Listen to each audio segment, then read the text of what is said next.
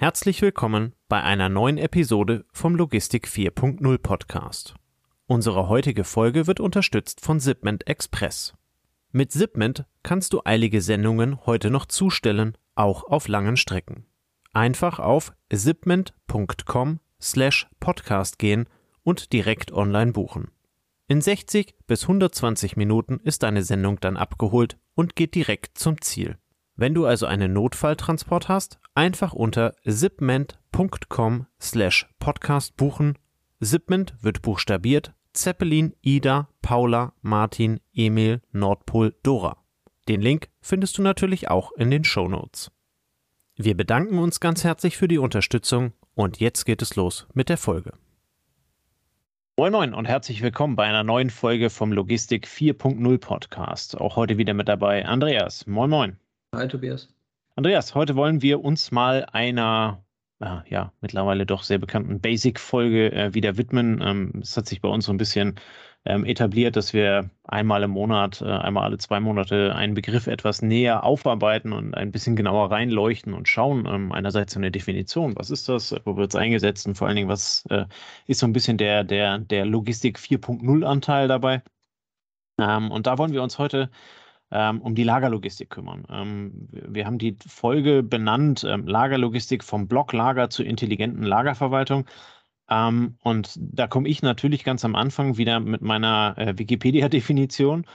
Ähm, und zwar sagt äh, Wikipedia an der Stelle zur Lagerlogistik, ähm, die Lagerlogistik ist ein Teilbereich der Logistik eines Unternehmens, das eigene und fremde Waren in Lägern aufbewahren und verwalten muss. Durch die Lagerlogistik wird beschrieben und festgelegt, wie der Wareneingang ins Lager, der Warentransport innerhalb des Lagers, die Art der Lagerung im Lager und der Warenausgang aus dem Lager zu erfolgen hat. So, und damit ist die Folge auch eigentlich durch. Wir wünschen euch einen schönen Tag und bis zum nächsten Mal. Nein, wir wollen natürlich ein bisschen genauer drauf eingehen. Ähm, kann, kannst du dich noch so ganz dunkel daran erinnern, als du das erste Mal ein Lager von innen gesehen hast? Ich will jetzt nicht sagen, dass du auch schon älter bist, aber ähm, vielleicht sah das ja nicht ganz so modern aus wie heute. Ja, ist korrekt. Äh, obwohl es ein sehr modernes Unternehmen war, oder zumindest würde ich das über die Adidas sagen. Das war nämlich der Ort, wo ich, wo ich äh, Ferienjob machen durfte in den 90er Jahren. Und äh, da habe ich das Thema Lager kennengelernt. Da war ich das erste Mal in Logistiken, war das erste Mal in mehrstöckigen Lagern, war aber auch in teilweise sehr rudimentären Außenlagern, wo dann irgendwie vier LKWs mit Bayern-Trikots gelagert waren. Und die waren einfach nur was dann auf den Beton gestellt ähm, und mhm. ein bisschen gestapelt. Und das war so das, und jemand wusste, es müssten um die 144 Kartons mit Größe S sein und irgendwie 280 mit Größe L und so. Und jetzt zählt mal durch. Und das haben dann Kumpel und ich als Auftrag für zwei Tage bekommen und haben uns dann durch diese Kartons gewühlt. Und das ist so das einfachste an Lager, was ich eigentlich kenne. Ne? So hier die Halle und hier ist eine Liste mit fünf Artikeln und jetzt sortiert mal und guckt mal, wie ihr das. Und, und so sagt danach, wo steht, genau. Genau, und, und so nach dem Motto, äh, wir kriegen vom Verwaltungsrat Besuch, stell's mal bitte so hin, dass man es auch, dass man da jemanden durchführen kann. Ne? Und ja. das war so der Grundauftrag und das war eigentlich so meine erste, meine erste Lageraktivität, ne, die, die ich so erleben durfte. Ja. Und ähm, ich denke, so fängt es auch an, ne? wenn man so ganz basic denkt. Genau. Ähm, ohne EDV, noch mit irgendwie einer Liste. Ich meine, natürlich gab es damals EDV und die haben das irgendwo drauf gebucht auf diesen Lagerplatz. Aber ähm, vielleicht kennt der ein oder andere das klassische klassische Hallenlager ja auch noch, dass der Lagerist weiß, wo die Ware steht. Also das ja. kenne ich aus dem landwirtschaftlichen Bereich, na, wo sich viel dreht, wo du einmal das Zeug dahin stellst, dann wieder in die Ecke und da gibt es halt keinen Lagerplatz zum Scannen oder ähnliches, sondern da gibt es nur die Info, wende dich an den Staplerfahrer, der weiß, wo es steht, er lädt dir einen Zug voll auf. Ja. Um, ähm, aber das, das ist halt eben genau dieses, dieses, dieses klassische Blocklager, ne? so, ja. so wie man das kennt, so wie es angefangen hat, so wie es will jetzt nicht vorgreifen, ich war nicht da, aber so wie es wahrscheinlich vor 100 Jahren schon war, ne, dieses, dieses, ja. ganz klassische Prinzip, es gibt einen Produzenten, es gibt, einen, ähm, äh, es gibt die Industrie, es gibt einen Großhändler dazwischen, ähm, der, der Großhändler bekommt LKWs, ähm, der Großhändler versendet auf Paletten und dann danach kommt dann halt eben der Einzelhändler, der Händler, ähm, Schrägstrich wer auch immer und bekommt dann halt eben entsprechende äh, Teile davon und kann damit halt eben dann arbeiten. Insofern war die Logistik an der Stelle relativ einfach. Du hast halt eben irgendwo ganz viel Ware hingestellt und wenn du was brauchtest, hast du davon was weggenommen. Ähm, jetzt kommen wir ja sicherlich auch aus Zeiten, wo Henry Ford durch die Gegend lauf, äh, lief und, und, und sagte, ihr könnt das Auto haben in jeder Farbe, die ihr wollt, äh, solange schwarz ist. Ich weiß gar nicht, ob es war, aber dieses Zitat wird ja letzten Endes ihm dann, glaube ich, zugeschrieben. Ne? Und ähm, jetzt, äh, das ist klassische, klassische, gute alte Logistik. Ähm, die hat funktioniert, aber ich glaube, in der heutigen Zeit ähm, funktioniert sie halt eben nicht mehr so ganz genau. Und das ist so ein bisschen das, worauf wir, ähm, auf, worauf wir heute äh, eingehen wollen. Ähm, vielleicht so ein kleiner Exkurs. Wir waren ja mal zusammen für ein, ähm, äh, für ein Projekt zusammen unterwegs ähm, und haben uns, glaube ich, 10, 15 Lagerhallen oder irgendwas in Deutschland angeguckt, verschiedene Logistiken, um da letztendlich über das Workforce Management so ein bisschen was herauszufinden. Ähm, und da war es ja letzten Endes auch so. Ne? Also äh, wir, wir, wir hatten von der, von, der, von der Hinterhofhalle, wo halt eben genau in diesem Blocklager was gestapelt war, bis zur total dunklen, vollautomatisierten Halle war alles mit dabei. Ähm, und das beschreibt ja eigentlich letztendlich genau diesen, diesen, äh, diesen zeitlichen Verlauf ähm, der Lagerlogistik in der Vergangenheit bis halt eben zum heutigen ähm, Thema. Ähm, was gibt es da so für Aspekte, vielleicht aus dem Studium, wenn du sie mal irgendwo äh, irgendwann gehört hast? Ich weiß nicht, ob du Schwerpunkt äh, Logistik studiert hast, ähm, aber die halt eben da in diese, in diese Lagerlogistik äh, halt eben dann mit, mit, mit reingehören. Wir haben gehört, das ist quasi WE, Warenbereitstellung, Kommissionierung und dann halt eben WA. Ähm, was, was ist da so die Aufgabe der, der, der Lagerlogistik? Also aus dem Handelsstudium kann ich sagen, ähm, wir haben uns auch mit dem Thema beschäftigt und ähm, zunächst geht es ja darum, die Qualität der Ware zu erhalten. Na, du willst nichts einlagern, was dann, wenn du es auslagerst, nicht die Qualität hat von dem, ähm, was du eigentlich erwartest. Ähm, Außer natürlich, jetzt kommt der Professor, es ist Käse oder Wein. Ja, genau, wollte ich gerade sagen. Außer es ist eine Form der Veredelung ähm, oder Te Teppiche na, oder keine Ahnung, vielleicht investieren manche in Lego-Sets, dann ist es vielleicht das Lego-Set, was du einlagerst und vier Jahre liegen lässt und danach zum doppelten Preis verkaufst. Ähm, aber grundsätzlich willst du als Händler mit einem schnellen, mit einem relativ schnellen Umdreh Umdrehung, willst du keinen, willst du keinen qualitativen Einflüsse auf die Ware haben, die irgendwie den Preis mindert, die Qualität mindert. Also ist das der erste Sinn und Zweck. Deshalb gibt es auch eine Halle außenrum.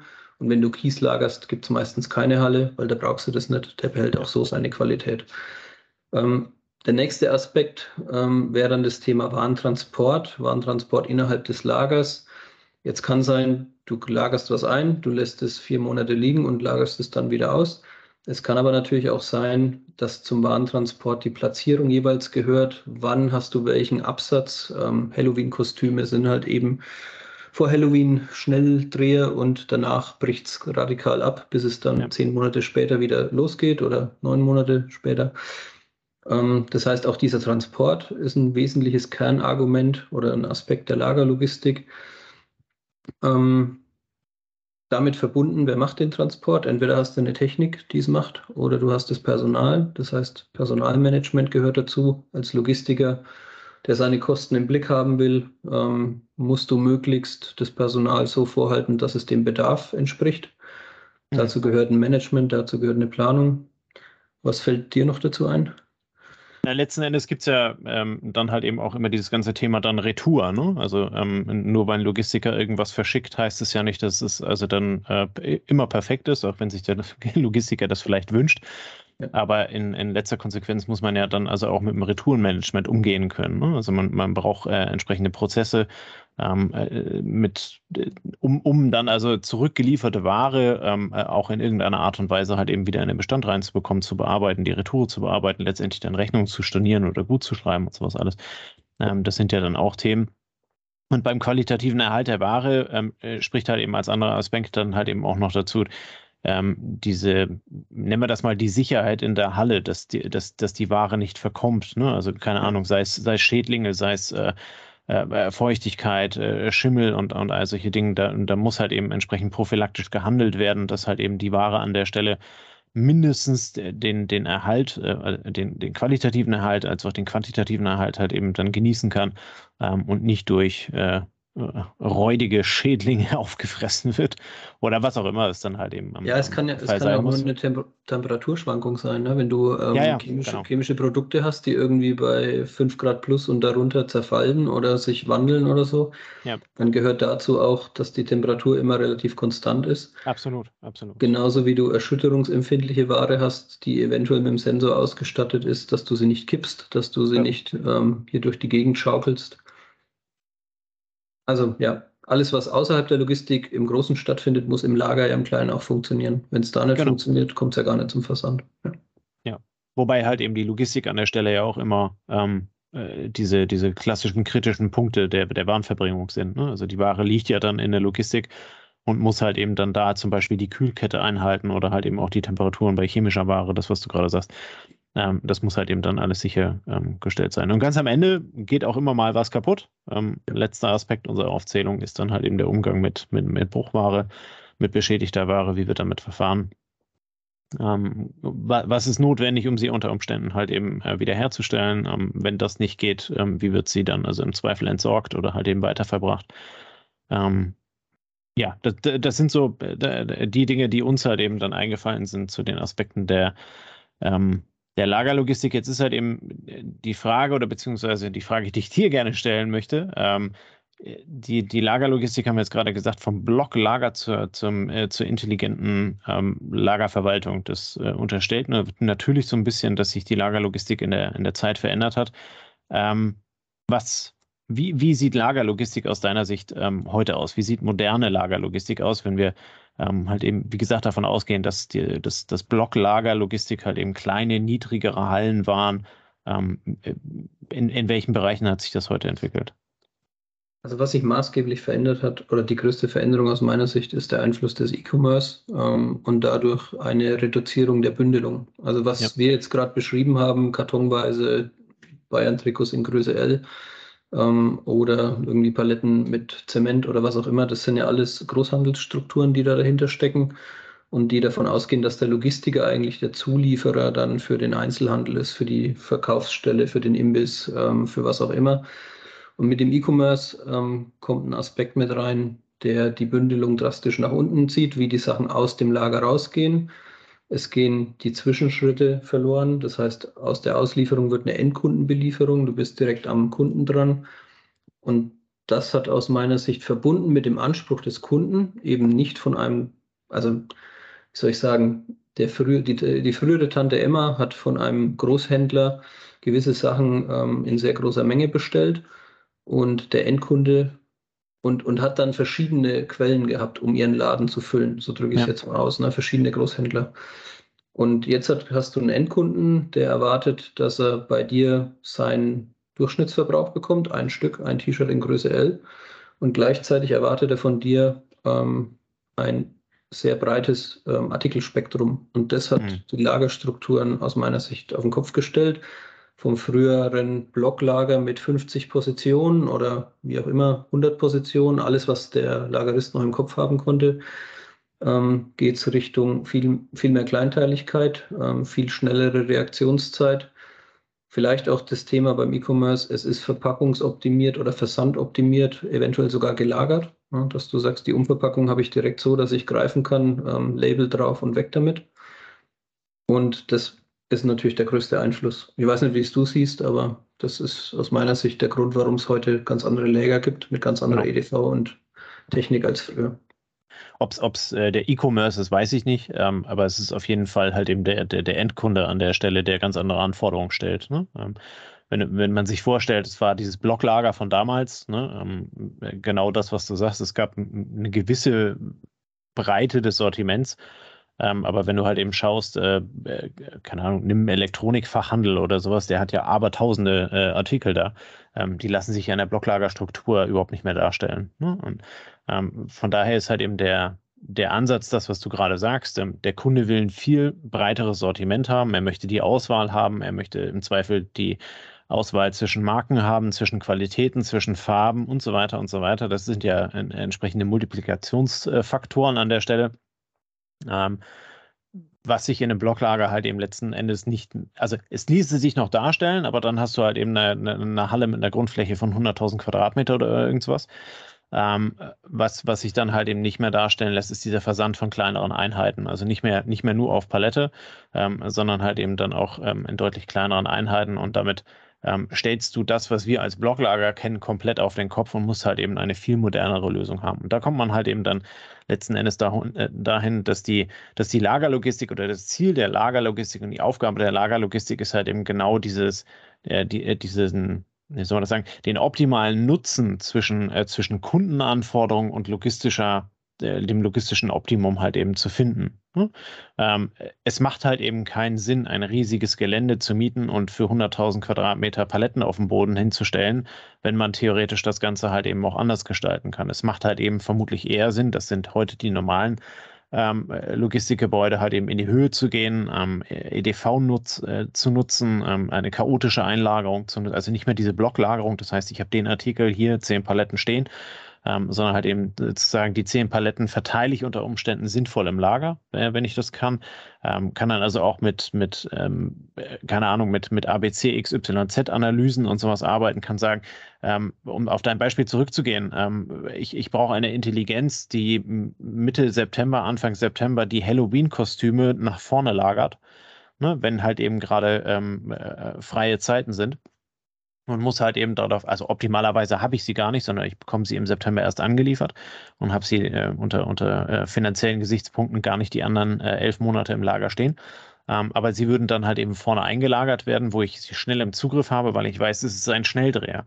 Ne, dann gehen die raus und verschwinden dann halt eben entsprechend wieder und ähm, die, die Transferwege innerhalb des Lagers sind dann relativ kurz. Egal, ob ich also Paletten an, an meine Einzelhändler schicke oder halt eben den Endkunden direkt beliefere. Und das gleiche gilt ja dann im nächsten Atemzug für, ich weiß nicht, Adventskalender und, und äh, Ostereier oder ich weiß nicht was. Ne? Also für, für den Sommer sind es dann also Schwimmreifen und äh, Pools und äh, ne, dass du da halt eben eine entsprechend intelligente Lagersteuerung dahinter hast. Und das kann wie auch immer er damals hieß, äh, Peter Hans oder sonst irgendwas mit seinem Dieselstapler in so einer Halle halt eben überhaupt nicht mehr gewährleisten bei der, bei der Artikelbreite.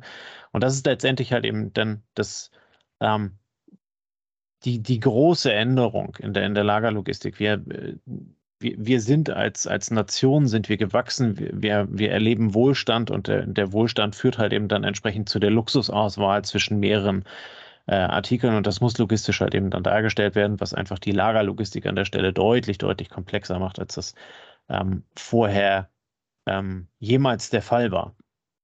Das genau, was, was du jetzt ein paar Mal so angekratzt hast, das könnte man dann als dritten Aspekt sehen. Also neben dem, also neben der These, E-Com hat einen maßgeblichen Einfluss. Du sagst, ja, es ist eigentlich das Verbraucherverhalten und die Verbrauchererwartung. Ja. Ähm, was aber auch passiert ist, ist natürlich die Effizienz in der Logistik ist ja mega gestiegen und äh, es ist immer stärker weggegangen worden von manuellen Prozessen hin zu automatisierten Prozessen, ja. ähm, um auch die Kosten und ähm, die Schnelligkeit äh, zu heben und auch die Genauigkeit. Ne? Der Peter aus dem Lager kann sich halt irgendwie vertun oder am Telefon quatschen und greift dann zum falschen Artikel.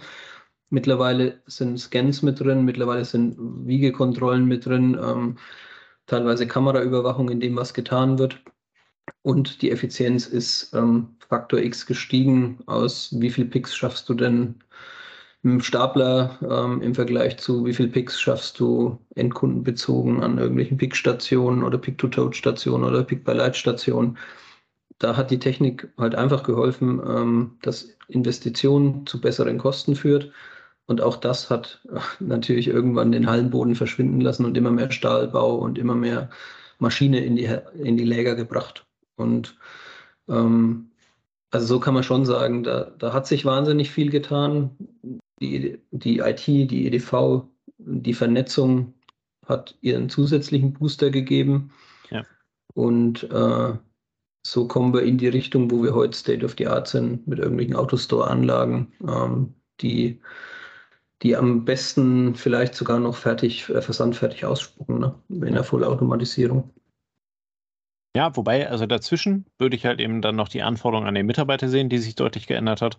Es ist halt eben nicht mehr der Peter, der weiß, wo seine 50 Artikel stehen, ja. ähm, sondern ähm, du brauchst halt eben mittlerweile, ähm, hatten wir ja in der, in der, in der Folge 144 auch mit dem ähm, Ach, Markus Koppen drüber gesprochen, über der, der die Fachkraft äh, für, für Lagerlogistik an der Stelle dann halt eben äh, entsprechend ausbildet. Das ist ja mittlerweile ein riesiger Ausbildungsberuf. Ne? Es, ist, es gibt einen riesigen Bedarf und die, die Inhalte dieses, dieses Ausbildungsberufes äh, erstrecken sich halt eben dann genau darauf, diese Lagerlogistik im, in, äh, zu führen, diese Lagerlogistik letzten Endes dann halt eben auch im, im, im Griff zu haben und steuern zu können. Ne? Und ähm, das, das sind ja, vom, vom, vom ehemaligen Staplerfahrer sind das mittlerweile IT-affine Mitarbeiter, die halt eben quasi über das System in, in einer Halle die Aufträge so steuern müssen, dass halt eben am hin, hinten am Ende die sechs Rs der Logistik eingehalten werden können.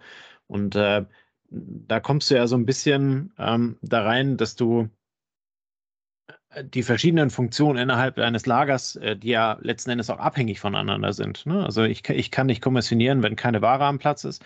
Ähm, ich kann nicht verladen, ähm, wenn A kein LKW da ist oder ich kann auch nicht verladen, wenn der Auftrag nicht fertig ist.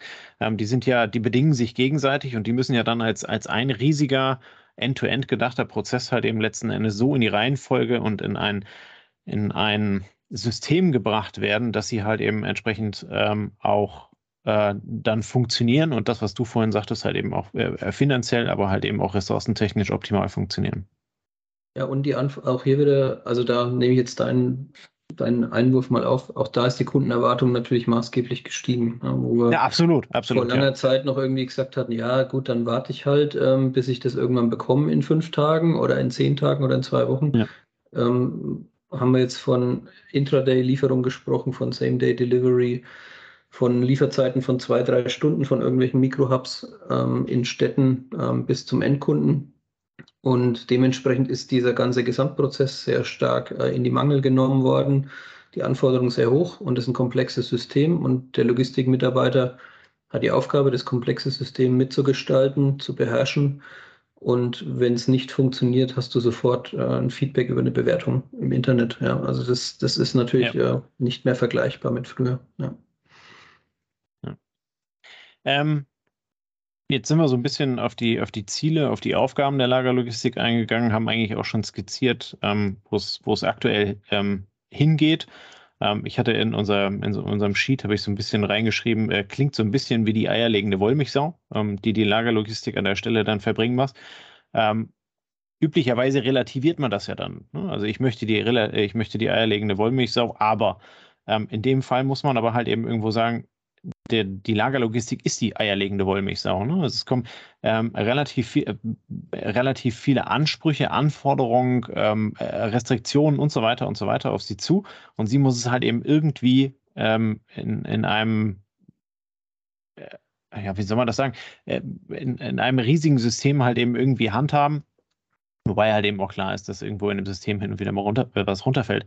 Ähm, die Frage ist, wie, wie bewertest du das für die Zukunft? Ähm, wir hatten vorhin einmal so ein bisschen den, den Begriff Automatisierung an der Stelle. Ist das grundsätzlich die Zukunft? Müssen wir alles automatisieren? Brauchen wir Lagerlogistik nur noch durch Automatisierung oder wie siehst du das? Also die Demografie wird sicher die Automatisierung nochmal vorantreiben, äh, in Europa, würde ich sagen. Ne? Oder nicht nur in Europa, auch in anderen Ländern. Ähm, Beispiel ist vielleicht Japan. Da ist die Demografie noch mal weiter als bei uns. Der Anteil der Älteren ist höher, Anteil der Jüngeren ist geringer. Es gibt Gründe, warum dort viel mit Robotern gelöst wird. Und mhm. ähm, bei uns ist es ähnlich. Ähm, es wird, also wie soll man sagen, wir brauchen unsere Mitarbeiter zunehmend für andere Tätigkeiten als für die einfachen Logistiktätigkeiten.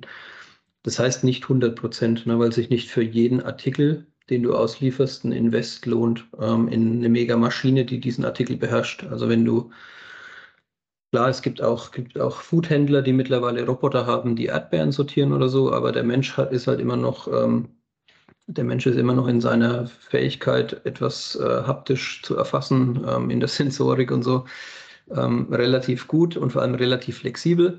Ja. Das heißt, es wird einen gewissen Anteil weitergeben an menschlichen Tätigkeiten, wenn es auch mit verbunden ist, dass du ähm, aus einer Kiste mit Kohlköpfen den Verfaulten rausnehmen solltest, sobald du ihn erkennst. Auch das kann man automatisieren, aber dieser Invest kostet halt einfach. Und wenn du ein Logistiker bist, der eventuell nicht die äh, entsprechenden Mengen hat, äh, wie ein Amazon oder wie ein sehr großer Versender, um zu sagen, ich kann auch da den letzten Handgriff automatisieren, ähm, aber das kannst du auch nur machen, wenn du Investitionssicherheit hast, wenn du weißt, innerhalb von acht, neun, zehn Jahren habe ich äh, den Return on Investment oder innerhalb von fünf Jahren. Und dann kommen wir zu dem Punkt, in dem wir gerade sind, äh, geopolitisch und äh, wirtschafts-, äh, wirtschaftlich. Willst du heute für, auf fünf Jahre was investieren, wo du nicht weißt, wie eine eventuelle Rezession zuschlägt, wie sich dein mhm. Kundenverhalten verändert? Also es es gibt einen guten, guten Grund, warum auch die, die besten E-Commercer ähm, irgendwo Bereiche haben, wo händisch Prozesse abgewickelt werden, weil dort Artikel gehandelt werden in einer Einmalaktion. weil man nicht sicher ist, ob das so bleibt, wie es ist, ob man vielleicht ein Pop-up-Lager gemacht hat, was vielleicht sechs Monate, zwölf Monate existiert, danach wieder umgelegt wird. Also ich glaube nicht, dass es 100% Automatisierung gibt. Dafür ist unsere Zukunft zu unsicher. Dafür ähm, ist immer noch der Mensch als flexible Lösung eine gute Sache. Aber es wird immer mehr dazu kommen, dass Automatik und Automatismen und Roboter und EDI, äh, Quatsch, EDI und äh, EDV, IT den Menschen unterstützen, immer weiter unterstützen, immer besser unterstützen. Das geht über, ähm, es geht über die, die Kommunikation, die wir mit Peakboard hatten, vom Mensch zur Maschine, über Roboter, die als Schwarm in der Kommissionierung unterstützen, der Mensch aber dennoch seinen Anteil im Prozess hat. Und ähm, also spätestens, wenn du dir Weihnachtsgeschenke so verpacken willst, dass da ein Kind dieses Paket direkt verpackt, ähm, schön verpackt bekommt, dann brauchst du früher oder später doch wieder irgendwie einen Menschen, der auch in der Qualitätskontrolle vielleicht nochmal ein Auge drauf wirft, wenn im E-Commerce der Logistiker der Letzte ist aus deiner Organisation, der dieses Paket sieht, ähm, dann brauchst du Menschen, die den Prozess überwachen. Das heißt nicht, dass sie ja. jedes Paket sehen, aber du brauchst irgendwo, du kannst, den, du kannst äh, ein Lager nicht zu einem Automaten machen, es sei denn, es ist noch relativ überschaubar vom Sortiment. Genau. Aber spätestens, wenn du regelmäßige Änderungen im System hast, dann baut sich die Maschine nicht von selbst um, zumindest heute noch nicht. Und das heißt, Logistiker werden weiter gebraucht, Lagerlogistiker werden weiter gebraucht. Es wird die Anforderung eher immer höher werden. Ähm, die Komplexität wird höher, die Anforderung an, ein, an einen, die Geschwindigkeit sowohl der Auslieferung als auch der Umbau der Systeme wird immer höher werden. Und von daher ähm, sehe ich die, den Job des Logistikers nicht gefährdet. Er wird sich aber weiter wandeln, also wie du es vorhin beschrieben ja. hast. Ne? Das denke ich auch, ist die, ist die Quintessenz aus dem, was du gerade gesagt hast. Ähm, standardisierte Prozesse, die kann man automatisieren. Ähm, Prozesse, die ich im Zweifel das ganze Jahr über habe, Prozesse, die ich zu gewissen langen ähm, Zeiten halt eben immer wieder habe, ähm, die kann man standardisieren und äh, dann halt eben entsprechend auch automatisieren. Ähm, gerade die Kundenanforderungen und das Verbraucherverhalten, wie du es vorhin genannt hast, sorgen aber dafür, dass Logistik immer spannend bleibt und nie ohne Mensch funktionieren kann. Ne? Ähm, das, da, da, da, gibt es immer den, den, den Bedarf, halt eben dann ein Schleifchen hier zu machen, äh, Erdbeeren zu sortieren, äh, Kohlköpfe, wie du es vorhin gesagt hast. Ähm, äh, technisch ist das immer, immer alles möglich. Es ist halt eben dann wirklich am Ende eine Frage der Investition. Ähm, und ähm, letzten Endes auch, auch halt eben irgendwo kann die Maschine das am Ende dann wirklich so viel besser als der Mensch. Ne? Ähm, also ja, das, das, ist dann immer so ein bisschen die, die, die Frage, die man sich an der Stelle dann halt eben ähm, stellen muss. Aber äh, wir hatten auch mal über fahrerlose Transportsysteme gesprochen, ne? ähm, inner, innerhalb des Lagers. Ähm, das sind halt eben auch letzten Endes dann ähm, klar definierte Standardstrecken, die in irgendeiner Art und Weise halt eben ablaufen.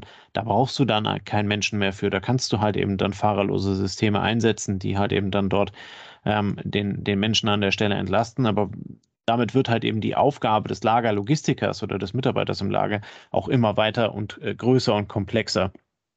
Ähm, ja, zudem. Ist, es ist auch die Frage, also die Automatisierung ist kompliziert und sie hat äh, zur Grundlage, dass du mit Teilen ähm, sehr schnell versorgt wirst, wenn irgendwas ausfällt, ne? sage ich jetzt ja. mal. Also wenn du, wenn du Förderstrecken hast und da sind diverse Gummibänder oder irgendwelche Führungen drin und da geht was kaputt und das ist dann die Schwachstelle und du hast keinen Bypass und du kannst es nicht vermeiden, dann bist du darauf angewiesen, dass du dieses Ersatzteil schnell bekommst. Ne? Und ja. Deshalb gibt es im Automotive-Bereich äh, Hubschrauber für solche äh, Sachen oder ähm, auch in der Logistik ist es so, ähm, wer für solche technischen Anlagen zuständig ist, der braucht wieder ein eigenes Lager, nämlich für genau. Ersatzteile. Genau. Ja. Und da wird, werden die nächsten zwei Jahre vielleicht relativ spannend, ähm, wenn, wenn du Anlagen angeschafft hast, die eventuell von Lieferanten aus dem also von globalen Lieferanten mit Ersatzteilen versorgt werden und du kommst auf einmal nicht mehr an Ersatzteile ran, weil die Rohstoffe fehlen, weil die Verkehrswege sehr lang sind, weil vielleicht dann es einfach nicht mehr möglich ist, da so Handel zu betreiben, wie man es gemacht hat, als die Anlage angeschafft wurde dann kann es auch wieder eine Gegenbewegung geben. Also wenn ich, was hilft mir als Logistiker eine Anlage, wenn sie da steht und ich kriege sie nicht, ich kriege sie nicht zum Laufen und kriege sie nicht zu dem, dazu, ihr Leistungsversprechen zu erfüllen. Und da könnte auch ähm, bei dem einen oder anderen das Learning kommen, dass man eher darauf achtet, Prozesse zu gestalten, die robuster sind, ne, die irgendwie mehr, mehr, äh, wo, wo ich mir schneller selbst, äh, wo ich mir selber schneller helfen kann und nicht auf den Lieferanten angewiesen bin. Ja. Und ähm, da muss man dann gucken, was, was, was ist da an welchem Standort sinnvoll. Also da ist sicher Deutschland ein anderer Standort, als wenn ich jetzt irgendwo ähm, in, einem, in einem weiter entfernten Land mit noch schlechterer Verkehrsanbindung und noch schlechterer Anbindung an internationale ähm, Handelsströme eine Logistik aufbaue. Und da kann es auch sein, dass man dann eher mal wieder zu einfacheren Lösungen tendiert. Ne? Zumindest für die Zeit der Unsicherheit ja. Und wenn man dann weiß, jetzt ist wieder alles Friede, Freude, Eierkuchen und wir können auf die nächsten 15 Jahre jetzt schon anstoßen, dann lohnt sich auch wieder der Invest in höhere, in höhere Anlagen oder in, in, in, in äh, wie sagt man, Finanz, Finanz oder die einen höheren Investbedarf haben in Anlagen, die einfach mehr kosten. Ja. Na, der Return on Investment sich aufgrund des, des Wirtschaftsszenarios dann einfach schneller rechnet. Ne? Genau, genau. Und, ja. und spannend ist auch noch, ähm, wenn du Anlagen schaffst, die du aufgrund der Komplexität kaum noch im Griff hast. Und dann hast du einen Arbeitsmarkt, der deutlich ähm, fluider ist, als wir es heute gewohnt sind. Ne? Dass du sagst, mhm. die Kollegen, die ich heute habe, die sind eben nicht unbedingt noch zehn Jahre da. Dann wird vielleicht sogar das ein Argument äh, werden, Anlagen einfacher zu gestalten. Ne? Wie, was hilft mir das, wenn ich eine hochkomplexe Anlage habe, wenn die Generation, die sie gebaut hat, in Rente geht und ich kaum Leute bekomme, die imstande sind, diese Anlage aufrechtzuerhalten, außer ich zahle wahnsinnig viel Geld. Und dann kann auch wieder der Satz kommen, dann, dann versuche ich eher einfacher zu sein, ne? weil da finde ich ja. die einfachen Unterstützer, die einfachen Arbeitskräfte, die finde ich. Und die komplexen, ähm, die würden mir vielleicht meine Kalkulation zerschießen. Also da gibt es schon ja. ein paar Argumente, die nicht, die die Automatisierung nicht als einziges ähm, Ziel der nächsten Jahre sehen. Es gibt ein Für und Wider. Das muss jeder für sich abwägen. Kommt darauf an, in welcher Branche man tätig ist, was der Kunde erwartet, wie sicher meine Investition sein soll, was ich für eine Erwartungshaltung an die, an die Amortisationszeit habe. Und dementsprechend ist es ein vielfältiges Thema. Ja. ja. Super Abschluss. Besser könnte ich es auch nicht sagen. Ähm, von daher, ähm, ja. Äh, Lagerlogistik ist nicht das, wonach es äh, heute aussieht. Es wird nicht alles automatisiert, sondern es wird auch in der Zukunft immer da sein ähm, in welcher Form auch immer. Es wird sich weiter ent entwickeln. Ähm, das, das zeigt also auch die, die Folge mit, mit, äh, mit Markus, wo er genau darüber äh, gesprochen hat, wie sich das halt eben entwickelt. Und das, was du gerade sagtest, es wird halt eben auch immer weitergehen und sich an den Bedarf entsprechend anpassen. Ja, oder es wird vielfältigere Lösungen geben, ne? dass die alten weiter existieren, wo sie, wo sie ihre Daseinsberechtigung haben, aber sie werden ergänzt um neue Lösungen und dann wird es auch neue ja. Möglichkeiten in der Logistik geben. Ja.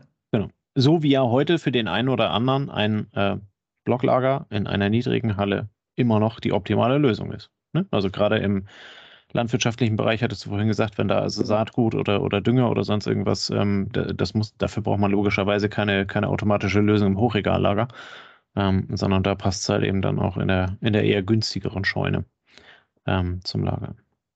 Super. Äh, wir hoffen, dass wir den Begriff der Lagerlogistik für euch ähm, vielleicht nicht erschöpfend, aber auf jeden Fall äh, vielfach erklärend äh, äh erschlagen konnten. Äh, wenn irgendwelche Fragen dazu sind, Ergänzungen, ähm, dann packt uns das gerne unten in die Kommentare. Wir haben euch ein paar Quellen, aus denen wir uns das zusammengesammelt haben und teilweise zitiert haben, äh, dann also auch unten zusammengetragen. Wenn es also nochmal den Bedarf gibt, könnt ihr da gerne nochmal nachlesen. Ähm, ansonsten gerne über die bekannten Kanäle an uns herantreten und dann versuchen wir das Thema entsprechend nochmal aufzuarbeiten oder beziehungsweise für euch halt eben zufriedenstellend äh, zu beantworten. In diesem Sinne, Andreas, vielen Dank für deine Erklärung, für deine Zeit. Ähm, wir wünschen euch einen schönen Freitagabend, ein schönes Wochenende. Macht was draus und wir hören euch dann, wir hören uns dann wieder in der nächsten Woche bei der nächsten Folge. Bis dann, ciao, ciao. Macht's gut, ciao. Wir möchten dir helfen, neue Themen im Bereich der Logistik zu entdecken, zukünftige Entwicklungen und Trends kennenzulernen und dich mit anderen Logistikern zu vernetzen. Um regelmäßig zu neuen Folgen informiert zu werden, werde Mitglied in unserer Gruppe Logistik 4.0 auf LinkedIn oder folge den Logistik 4.0 Profilen auf Twitter, Facebook oder Instagram. Unsere Folgen werden mit Hilfe unserer Patreons produziert. Besonderer Dank gilt dabei unserem Patreon 4.0 der Firma Bord. Weitere Informationen, wie auch du unseren Podcast unterstützen kannst, findest du auf unserer Homepage logistik4.0.de. Hast du einen interessanten Themenvorschlag oder möchtest du dich als Interviewgast bewerben, kontaktiere uns per Mail an logistik4.0 at gmail.com. Bei persönlichen Kontaktanfragen an uns schreib uns gerne dein Anliegen dazu, damit wir wissen, wie wir diese Anfrage einordnen können und dich unter dem täglichen Spam schnell herausfischen können. Vielen Dank und weiterhin viel Spaß mit unserem Logistik 4.0 Podcast. Unsere heutige Folge wird unterstützt von Zipment Express. Mit Zipment kannst du eilige Sendungen heute noch zustellen, auch auf langen Strecken. Einfach auf zipment.com slash podcast gehen und direkt online buchen. In 60 bis 120 Minuten ist deine Sendung dann abgeholt und geht direkt zum Ziel. Wenn du also einen Notfalltransport hast, einfach unter zipment.com slash podcast buchen. Zipment wird buchstabiert Zeppelin, Ida, Paula, Martin, Emil, Nordpol, Dora. Den Link findest du natürlich auch in den Show Notes.